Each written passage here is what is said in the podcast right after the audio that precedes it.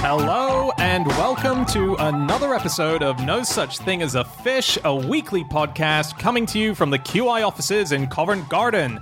My name is Dan Schreiber. I'm sitting here with Andrew Hunter Murray, Anna Ptaszynski, and James Harkin, and once again, we have gathered around the microphones with our four favorite facts from the last seven days. And in no particular order, here we go. Starting with you, Andy. Thank you for that incredibly forgetful introduction. My fact this week is that chickens' eggs turn from pointy end first to the blunt end first just before they come out, Like a baby. like a baby. I don't know if babies have a pointy end, but I they, don't think they that when a baby's Oh, getting yeah, they ready, do. yeah, I guess The head is the, head. pointy end. So when you're getting ready to be born, babies will go into dive position. Well, most babies do. Most Although I was babies. a breech, as was my brother. Ah. Uh, so I wonder if chickens have the same thing, where sometimes you get a breech one where Awkward eggs. Awkward eggs, yeah, and sometimes they have to cesarean it out because it's the pointy end first, and it's just too difficult. Um, yeah, which seems counterintuitive, doesn't it? Um, so why do they come out um, that end first? I don't know. Once you get past the r- most rounded bit, it probably just it fires slips out. Yeah. It's Yeah. exactly like a baby. That's why it's harder with a baby when they come out legs Ah. first because you have to push hardest right at the end, don't you? Babies should come out like, you know, like in the pencil position. like a pencil dive. or like a diver the other way around. Yeah. With, their, Yeah. with the hands in a diving position. That'd be good. That's Well, how I imagine Tom Daley was born. my waters are broken, and there's lots of them. Judges hold up an eight. I was I was talking about Tom Daley the other day. I have a theory that, and it might not, not even be a theory, it might be a fact. But if you were a diver and you dive off high boards, mm-hmm. Yeah. half of your training must be just walking u- upstairs. No, it's not a fact. Mm. No, I think that's a fact. what do you mean by training? Well, because if you if you're not used to walking upstairs, like Anna and I walked up some stairs the other day, and I almost died. Uh, you Right. you lose your energy, and he's got to now do a dive once he's at the top of there. And those Yeah. boards are really high, and they're That's really true. steep stairs. But they are elite sports people, not like you walking up the stairs at Covent Garden. But they must they must part of their training must be like climb up some stairs. It must No. be. There's no possible reason why you wouldn't train them to climb stairs all the time. Actually, Dan, elite divers have chair lifts uh, so they can conserve their energy. There we go. Yeah. Dan, do you understand that if you get fit at one thing, sometimes that means you're fit at loads of other things? So if I become like a champion runner, Yeah. I'll also probably find it easy to go upstairs. I don't. I, don't think- disagree I don't with that. think- I don't think that's disagree true. with I think it uses different muscle groups. Yeah, groups. but have you seen these divers? They're like super fit. I'm not saying They're that not dive- like flabby assed people trying to get up the stairs, are they? I'm annoyed that I've been bounced into the position of now supposedly saying that divers are not fit. You know, because all those competitions where they take a rest halfway up, don't they? They have a sit down. Now, if the if the whole point of diving was to make the biggest splash possible, Yeah. then you would have a lot of out of shape people climbing up, Yeah. Yeah. Yeah. and then that would be a problem. Yes. Yeah. But did you because they might not make it to the, the dive. Well, that would be part of the. That's part of the competition Yeah, then. So Exactly. you have to be big enough to make a massive splash, but not big enough that you can't get to the top board. and that's the two tensions. Yeah. Yeah. Sumo diving. I'm surprised this isn't a thing. You're right. Yeah. So h- hang on, you're saying that? Do you mean half the time that divers spend training? I'm just saying I, I didn't factor in that that's half the gig getting up to the board. But then I think if you wanted to be an elite diver and you spent half of your training time climbing up and down stairs and only half of your training time learning how to actually dive, then probably you But would. they must. th- but no, Dan's right. They must do. How long does it take to get up those stairs? Thirty seconds. Once you're at the top, how long do you spend faffing around getting ready for the dive? Probably Yeah. about thirty seconds. They're probably catching their breath again. they're not all. Tr- that's not where all training happens, of course. With um, divers, they do a lot in mats and stuff like that. It's a lot of gymnastics and Do stuff. they? Yeah. Didn't know that. Oh, so I see you're just saying they spend half their time because to practice Yeah. they do have to go up the stairs, whereas Dan's saying they actually need to practice going up the I. I, if you got there and you'd only had time to complete the first half of your modules, you just got to the top of the stairs. Look, down. holy shit, I am not doing that. Anyway, eggs. Eggs, yeah, thank you. Something about the man who discovered this. The man who discovered, um, just to remind you of the fact that chickens' eggs turn from pointy end first to blunt end first just before they hatch. He was an egg uh, scientist. Uh, he studied birds and birds' eggs, and he was called Heinrich uh, Wickman, or Wickman, uh, and he found out by marking the eggs with a pencil up the birds just an hour before they laid the eggs So he inserted a pencil. into the bird's cloaca. I know. Anyway, I got this in a book uh, called The Most Perfect Thing. Uh, It's a book all about birds' eggs by a guy called Tim Birkhead, and I do recommend it. It's a really interesting book. An egg shape is uh, that specific shape is the most pleasing shape that it could be to us. So they've done some brain tests that look at the kind of surface curvature that humans find most pleasing, and across all societies, it's that exact curvature. Wow. So if it goes more pointy or more squashed, then we don't enjoy looking at, at it as much. And I think That's it's because we've interesting. evolved to think that that's what a healthy. Uh, bit of tissue um, development would look like But what's exact shape. interesting is that different eggs are different sizes for different birds, aren't they? So is this a chicken egg you're talking about? Chicken egg, yeah. Right, interesting. But they're often quite. You do get more rounded eggs, but you don't get get like really long, thin ones very often. because then the bird that was born in them, like maybe a snake's egg would be like that. a stick, a stick bird A flamingo egg would be like that. Yeah. Yeah. Um, but you do get round ones, You do get round ones, Yeah. yeah. Who do who do round ones? but some other birds. Some other birds. of bird, Do they? There was a theory. I don't kn- think this might not be true anymore, but the idea that the egg-shaped ones don't really roll out of nests very well, and the ones which are more rounded are ones that lay eggs on the floor. Yeah. So they don't. They might not fall out of trees as likely. Yeah. Are you going to debunk that theory?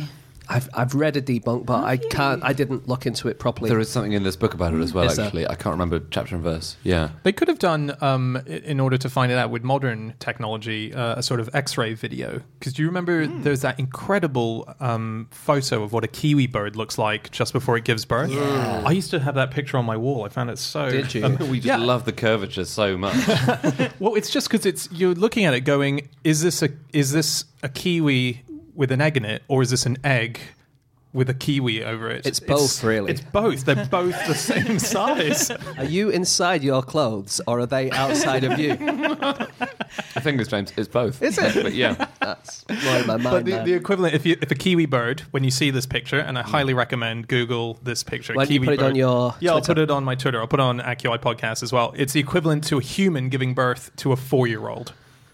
Ooh. That's how big the egg is. and they're inside often them. wearing jumpers and things, so that would be especially scratchy and difficult. Lego, Lego jamming into you on the way out. Did you know that uh, mammals evolved milk in order to wet their eggs? What? I don't even understand that. Yeah, Hang on. I know. Wet, You- coo- like cooked chicken eggs, Wet or it. Uh, not. We didn't. We didn't evolve milk so we could poach a good egg in it. so, What eggs? So millions of years ago, when our ancestors were still laying eggs, they didn't have shells. Um, so they had like quite a porous membrane, um, and that meant that they would dry out really easily.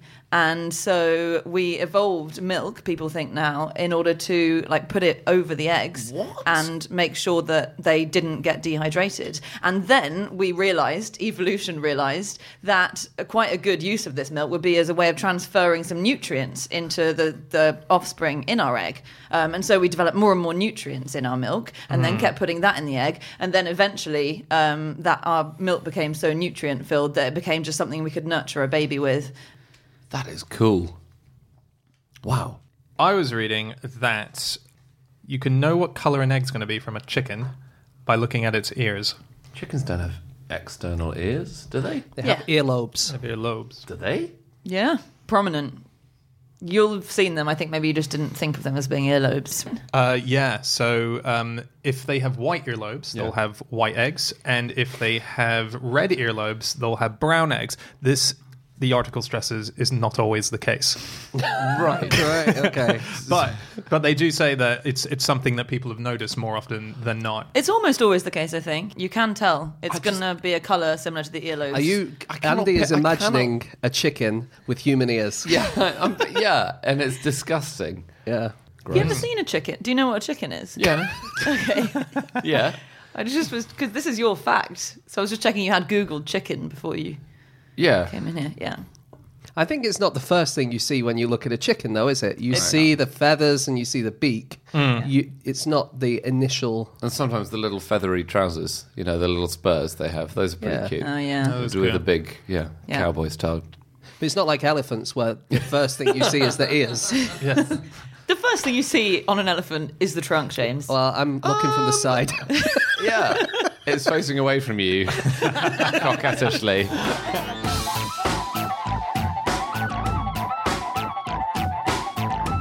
Okay, it is time to move on to fact number two, and that is James. Okay, my fact this week is that the former Prime Minister of Georgia has started taking famous trees from around his country, digging them up, and then planting them in his own garden.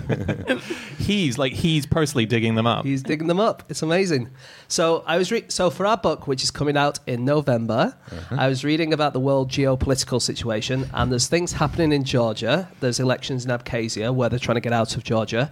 And while I was reading that, I came across this guy, and I can't believe I've never heard about him before. He's called um, Bidzina Ivanishvili, and he's taking trees from around the country and either driving them or putting them on a ship and then taking them to his house and planting them. And he says, It's my hobby. I really love big trees. Giant trees are my entertainment. How many famous trees are there in Georgia? And not as many as there used to be. so, this is the thing. He reckons that it's a good idea because before, the people who had the trees on their land might not have been properly looking after them. And so, if he puts them on his land, then he'll be able to look after them on his arboretum.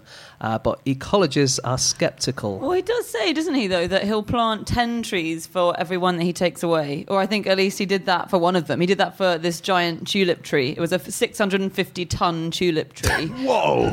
I thought tulips are like small. Uh, yeah, I, I, I thought they were as well. I guess this is just one 650 ton tulip. Yeah, that well, you know, is context actually. It's all in the way the photo's done. So you know those fields of tulips you see Yeah. in the Netherlands. Those are actually all massive. Well, you do see the odd windmill, though. So maybe Dutch windmills are absolutely massive. They're even bigger. Are they? Yeah, Maybe he's just duping them all. Maybe he's told them it's a tulip tree, so he's like, "Oh, I'll just give you these extra tulip seeds. You can have ten of them. Have as many as you want."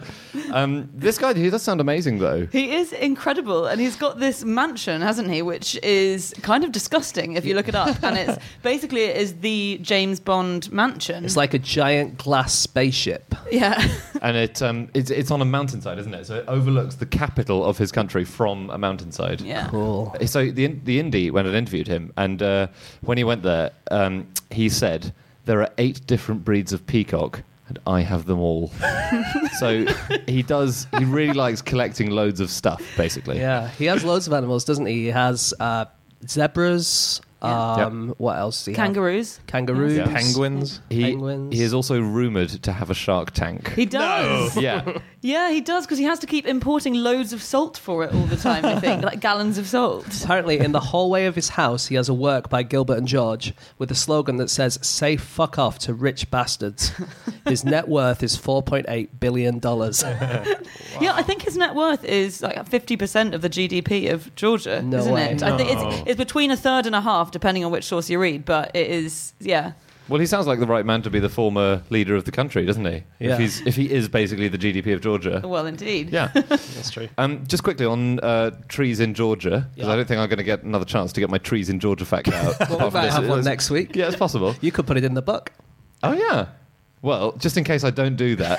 uh, so basically, Georgia breed Christmas trees, and you know the tree that we call the Nordmann fir, and it gets called the Yeah. Caucasian fir. It's basically the famous Christmas tree in Europe, as in 45 million gets sold all around Western Europe each year. Um, these trees are grown elsewhere, but they're originally from Georgia, as in the ah. seeds that grow them ah. are all from Georgian Christmas trees, and people in Georgia climb up them, and they're massive. Okay, so it's quite dangerous. There are fatalities every year. They collect the cones, mm-hmm. which have got the seeds inside them, and then they sell the seeds to places like Denmark, and then Denmark actually does the work of growing and selling the trees. But Georgia misses out ah. because obviously you need loads and loads of pine cones, and then they get sold for much more. It's like drugs, you know. It starts off quite cheap, but the street value of these trees is massive. So the Georgians, I think, they want to break into that and start growing their own trees. Say no to pine cones, kids. Yeah. Hey, while we're uh, just on Christmas trees, Yeah. did you guys know that elephants floss using Christmas trees?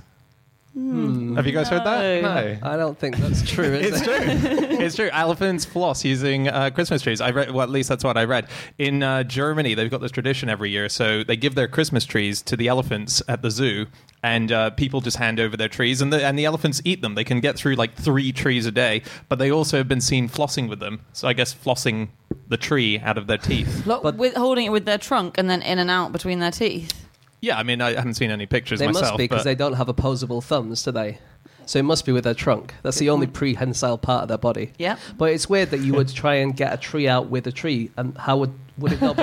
would it not be that that tree would get stuck? Oh yeah. Then you get a slightly larger tree. It's there's the elephant version of the old woman who swallowed a fly. it's the elephant who flossed with a Christmas tree. Yeah. Eventually has to swallow a tulip tree, which is just the biggest on earth, apparently. Um, speaking of trees, by the way, very quickly, we have just discovered that there are more trees on earth than we thought there were.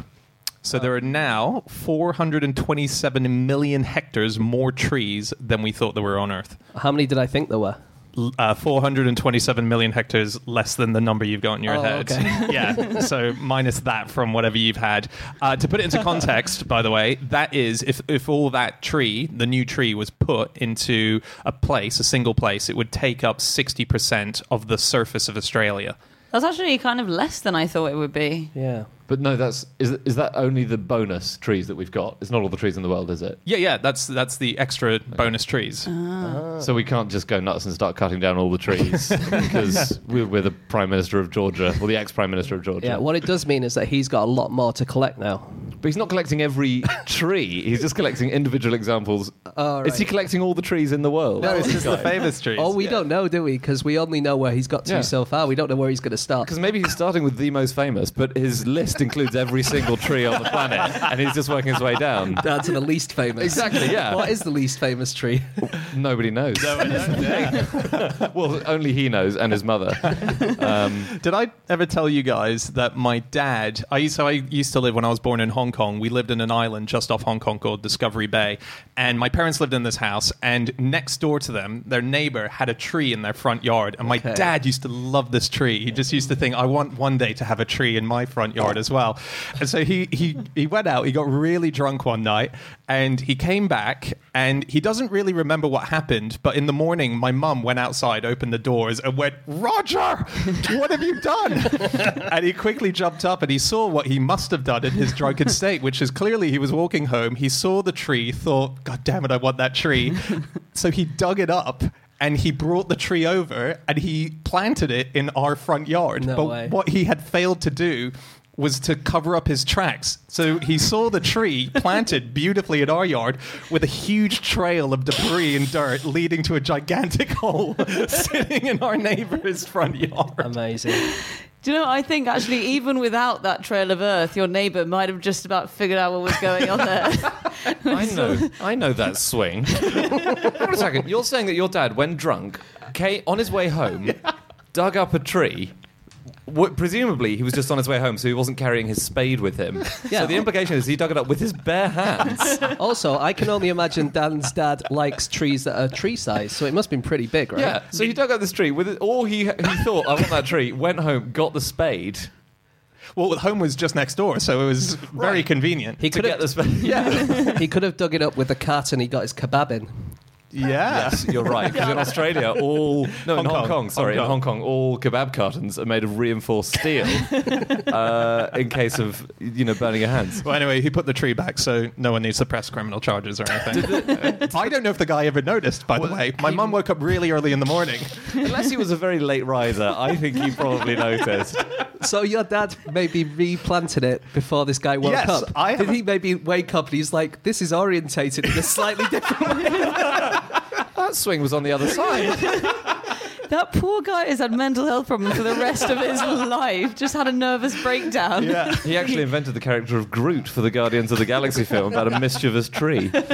Um, just quickly, while we're talking about moving trees, whether illegally or legally, or you know, with a polystyrene carton. Yeah. if you don't have a polystyrene carton to hand, you can get these unbelievably cool things, and they're called tree spades.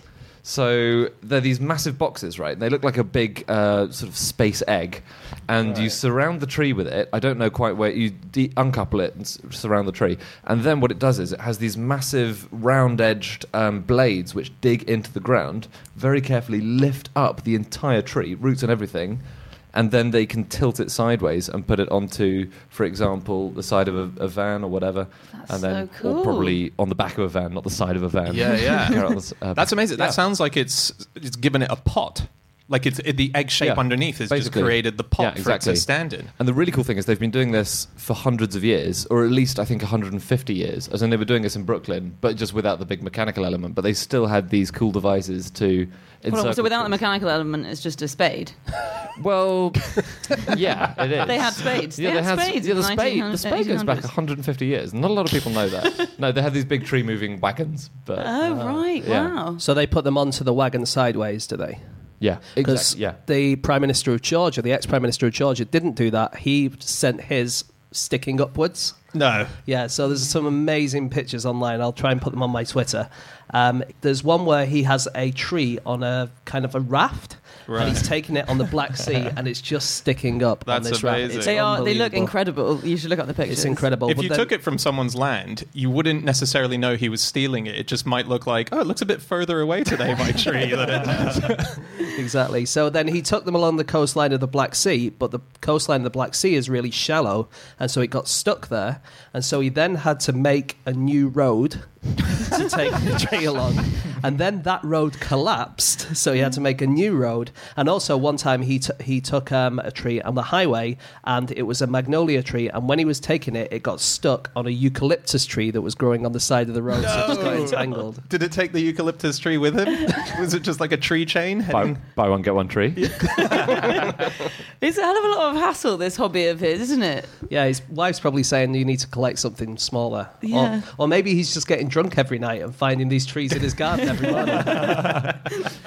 Um, just because you, you mentioned Christmas trees earlier, um, I was reading this amazing story about the Christmas tree shipping industry, which used to be huge in the US. They used to ship hundreds of Christmas trees on ships, and there was this particularly famous ship called the Rouse Simmons ship, and uh, it used to carry thousands of trees. And uh, then in 1912, it had this very famous accident, and it sank. So it was carrying 5,500 trees from Michigan to Chicago across Lake Michigan, and it was captained by this guy called Schuenemann, who was so famous as a Christmas tree importer that people called him Captain Santa. And uh, he used to go, he used to land in Chicago, and he really liked giving out Christmas trees to the poor and people who couldn't afford Christmas. What are you laughing It doesn't quite make sense because Santa arrives after the tree has been sorted out. Basically, Santa doesn't bring the tree down the chimney. Maybe Captain Santa comes and sorts that out. Captain Santa's like Santa's boss. Yeah, exactly. Santa's just Lieutenant Santa is his full title. they should give him his full title. It's very confusing, isn't It it? is. That's so cool. So Captain Santa, um, yeah, used to do this, and then there was this awful. There's this storm that sunk the whole ship, and it, it killed everyone on board, and all the trees sunk. So for years afterwards, fishermen on Lake Michigan would catch huge Christmas trees. but what I quite like is, uh, well, first of all, his business partner, who would always wait in Chicago with him, was called Claude Winters. Quite nice normative determinism. Wow. Yeah, and also Captain Santa Claus Winter. It's one letter away from Santa Claus Winters. Yes. Yeah. Okay.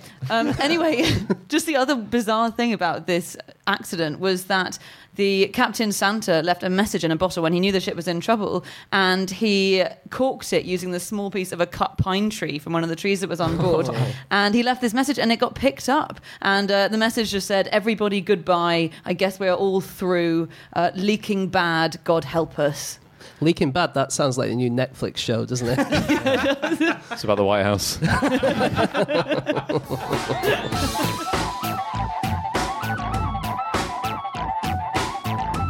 Okay, it is time for fact number three, and that is my fact. My fact this week is that U.S. military medics use longer needles than normal because soldiers are often too buff for the regular ones.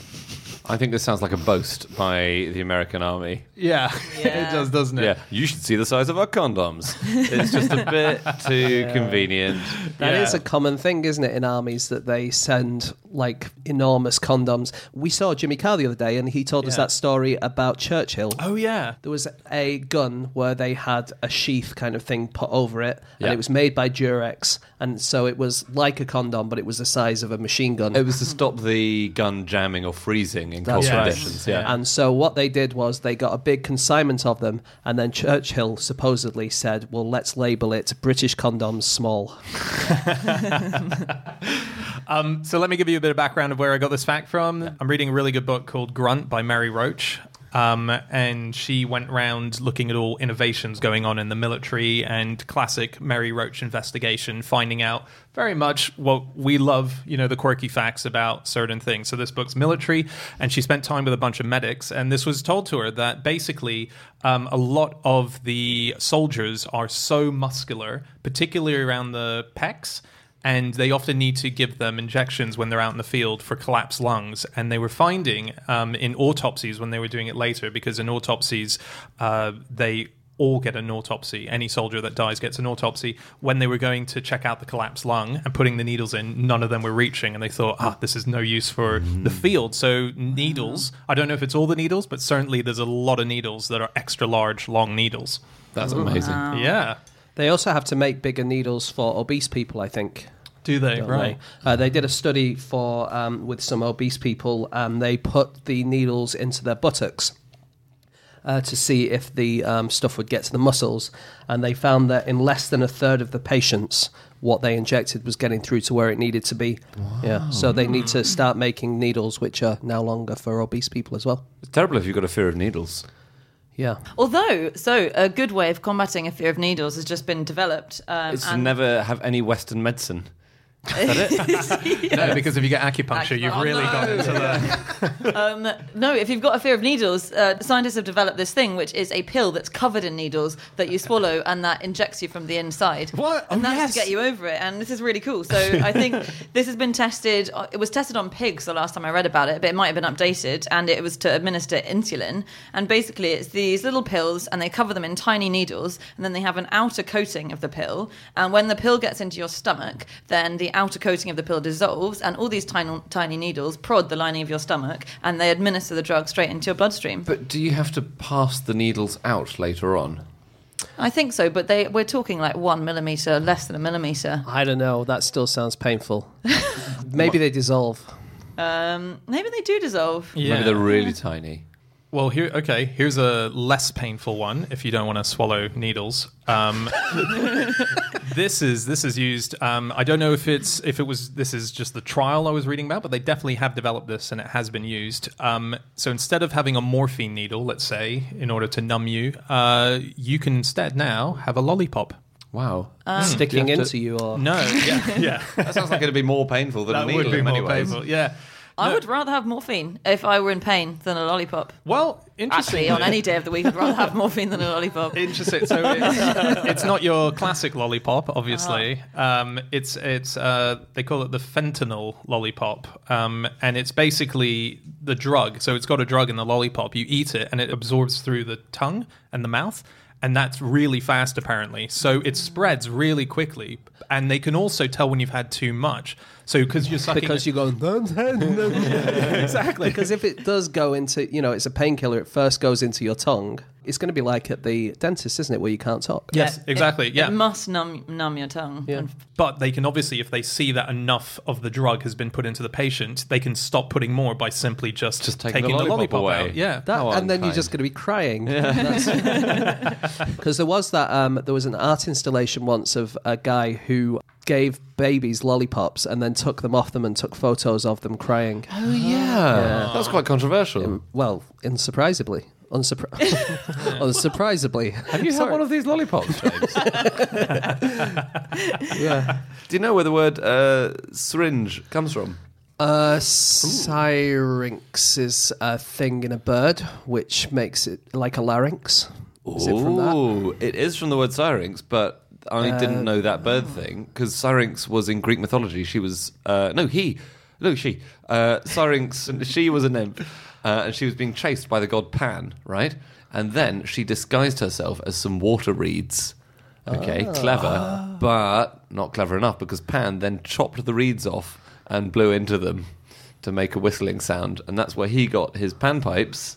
But Oh, no it's way. also where the word syringe was taken from because you you know it's a long thin tube of something. That must be where the syrinx of or a syrinx of a bird comes from because it's the whistling sound, and that's what they use to make their tweets.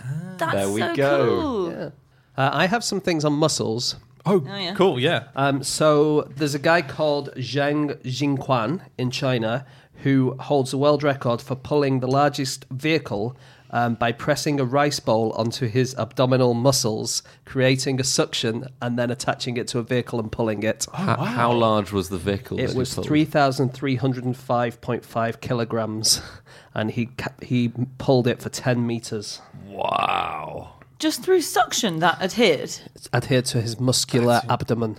I would have thought that there would always because you're not flat enough to be able to for the suction. That's Zhang incredible. Is. I'm really impressed by That's that. incredible. Yeah, I think he did it to impress people. Did it It's it? worked like a charm. Uh, it's it's half worked, I'd say, Anna. Yeah, and that it's worked on you. I'm not impressed. You're not impressed. No. He's pulled a three-ton vehicle using suction on his abdomen. I think that's a very bad way of trying to pass your driving test. I think if only he'd. I told you he wasn't trying to do that. He was trying to impress people. Oh, I see. Well, he hasn't done that either. Okay. Did you guys know a fact, one fact about the U.S. military Yeah, sure. and their pens? Do you know they all use the same pen? Just the one pen. so annoying. They're sharing this. So Sorry. General McMaster's got the pen today. Um, Do you mean pen as in thing you write with, or that you keep animals in? Uh,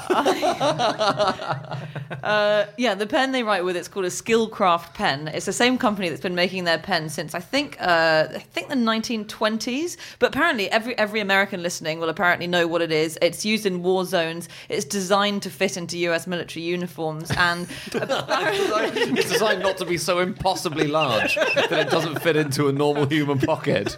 all right, yeah. Uh, so they've got this pen that fits snugly into their uniforms. It's specifically designed that it can do that. Um, apparently, it can stand in for a two-inch fuse. Apparently, it's designed for that. I don't really know how a pen does that. What? Um, it comes in handy during emergency tracheotomies, which I think a, a lot of Yes. pens can do that. Yeah. No, pens can't do that. You know. Oh. Oh, Yeah, there's a study done, and actually, most pens are not suitable for tracheotomies. Well, guys, you better get the Skilcraft if you feel like you're going to need one. So is it where you put a pen? Okay, a You'll pen at see it. In, yeah, you'll see it in Into your movies neck. sometimes. Someone's choking, and then someone goes, "Ah, I'm a surgeon, and here's a biro, and I'll stick it in your neck, and you can breathe through the pen," kind of thing. But anyway, if you're Yeah. ever in that situation, it probably won't work. Oh, But it and would then be you've quite just been sad- stabbed in the neck. Yes. Unless you have one of these special. Skilcraft. Exactly. Anyway, more legends about this pen. Um, so the main thing about it is they're all manufactured by blind workers. So it was set up, I think, during the Great Depression as a way of giving work to people who would otherwise find it really difficult to find work. So everyone who works in the factory who makes this uh, doesn't have sight. And there are 16 page specifications for exactly what the pen has to be able to do. It needs to be able to write continuously for a mile and in temperatures of up to 160 degrees and down to minus 40 degrees. All quite important for the army if you've got secret messages that you need to get. I don't know when you're going to be in the army and you have to write a line that's a mile long. Well, maybe you need to show your troops the way to the nearest base. Yes. and it's a mile away.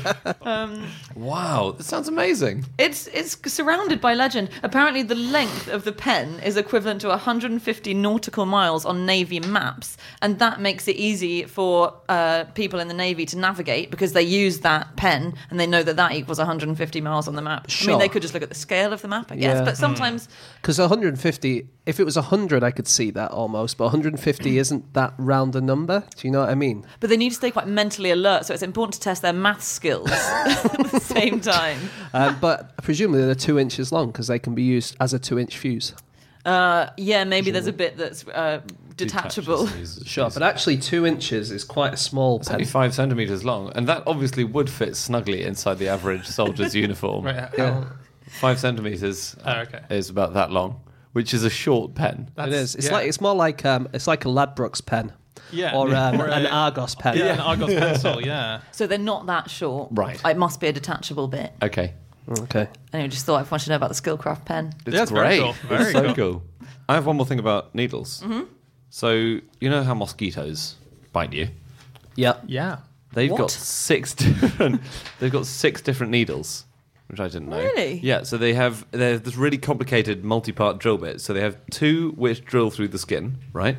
They have two more which hold the edges of your skin apart, and there's a fifth one which drops saliva into you to stop your blood clotting, and then there's the sixth one which actually sucks the blood up. Wow. But that's not even the cool thing. The cool thing is, how much volume would you say of blood um, a mosquito can fit inside it? Well, you're, the But it's hand gesture you're taken out of you. making is about large melon size. Okay. So yeah. about So compared to the size of the mosquito, yeah. how much? So I would say it could fill Four-year-old fifty percent of its body. Fifty percent of its body. Okay. Four-year-old child. Okay. So if you look at um, um, ticks on Yeah. Yeah, they can get much. then they, bigger, they can't get about a thousand percent of their own body. Well, here's worth. the thing. What do mosquitoes? Mosquitoes can fit ten times as much blood into them as the size of a mosquito, not through swelling up. Wow. What they do is, as her gut fills up, the female mosquito separates the water in the blood she's sucking up from the actual red blood cells, and she squeezes the water out of her bottom. S- So she can fit more red blood cells, which is the good stuff that you can get. Oh they? So does that mean that when a mosquito's biting you, it's also pissing? I well, it's your blood though. It's the water from your blood that Yeah, but it doesn't matter where when you're urinating. It doesn't matter. It's like, oh, this isn't urine because I was drinking orange juice earlier on. Yeah. It's orange juice, officer. it's just orange juice I'm pouring away here. Please don't arrest me. Also, at that point, is it a mosquito with blood in it, or is it a lot of blood It's with a mosquito around? it's actually both. Is it? Yeah. Okay,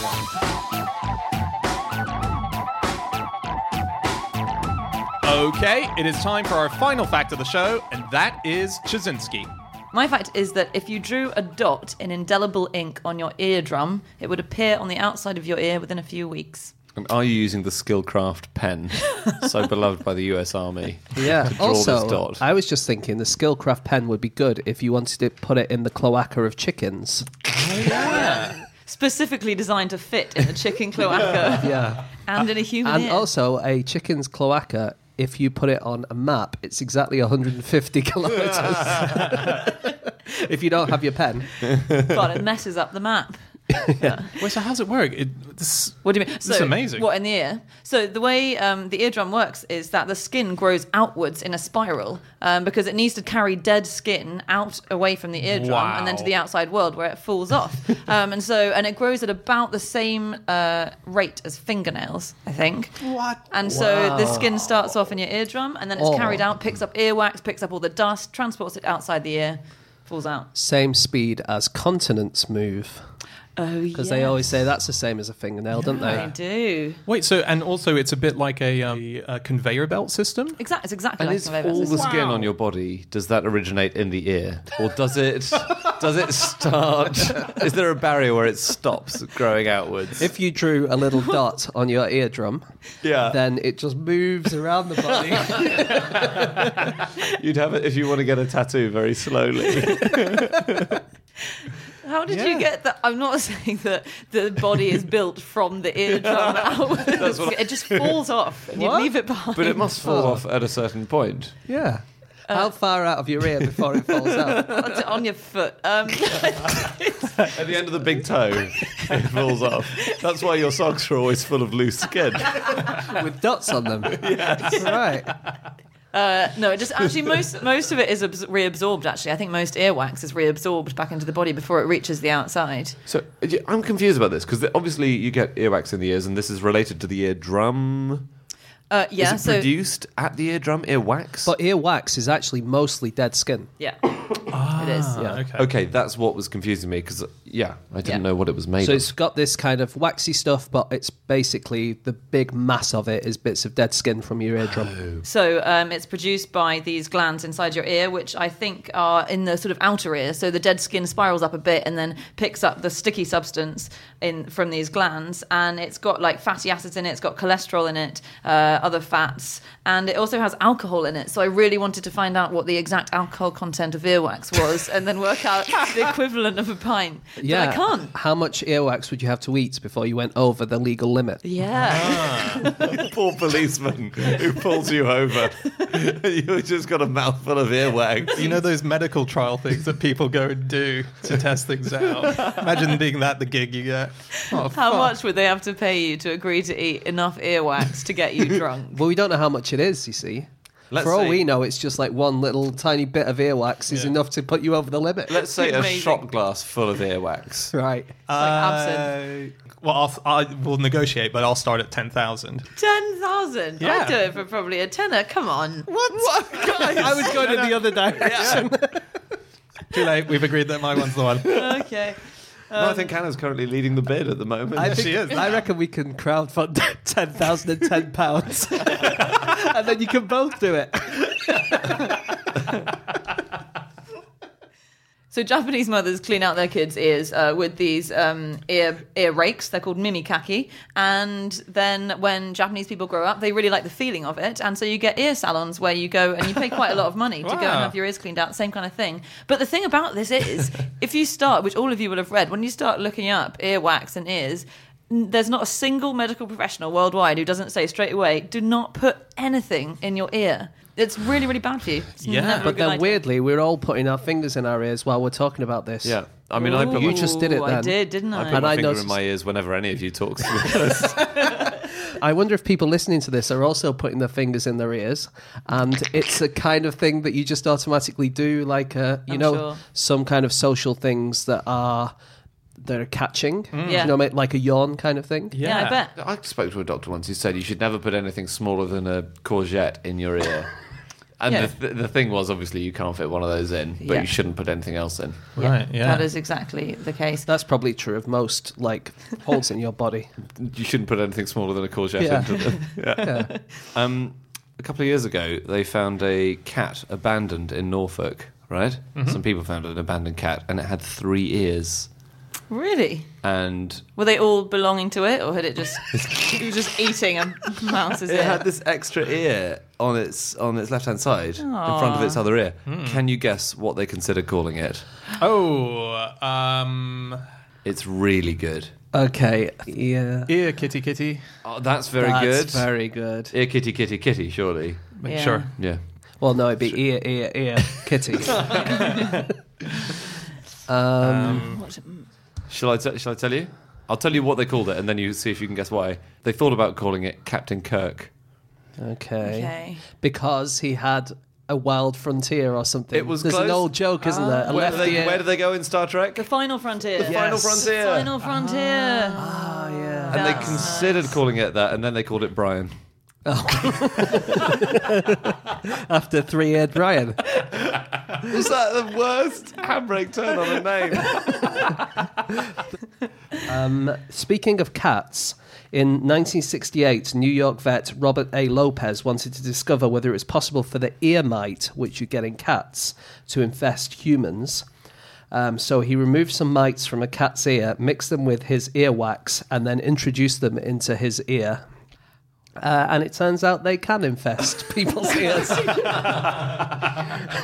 Really hoping for a no in this study. Really hoping for a no. wow. so it was extremely painful. Um, you know, this it was loads of sounds in his ear all the time.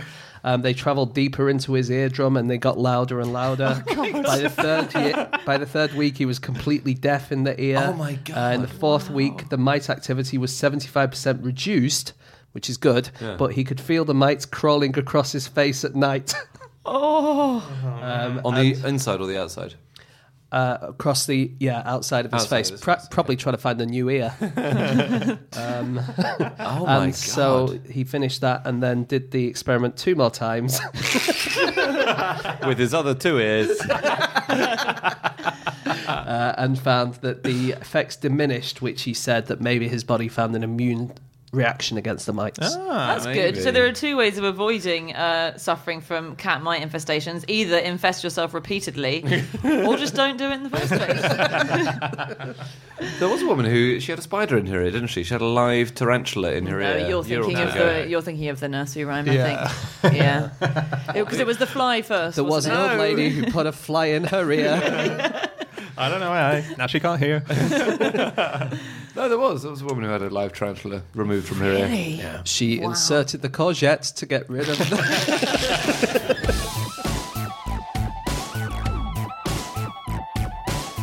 Okay, that's it. That is all of our facts. Thank you so much for listening. If you'd like to get in contact with any of us about the things that we have said over the course of this podcast, we can be found on our Twitter accounts. I'm on at Schreiberland, Andy, At Andrew Hunter M. James, at egg shaped. and Anna. You can email podcast at qi.com. Yep, or you can go to our group account, which is at QI Podcast, or go to our website, no such thing as a fish.com. We've got all of our previous episodes up there. We have a link to our tour, which is happening in October and November, and we also have a link to our book, The Book of the Year, which is coming out in November. Check it all out. We'll be back again next week with another episode. We'll see you then. Goodbye.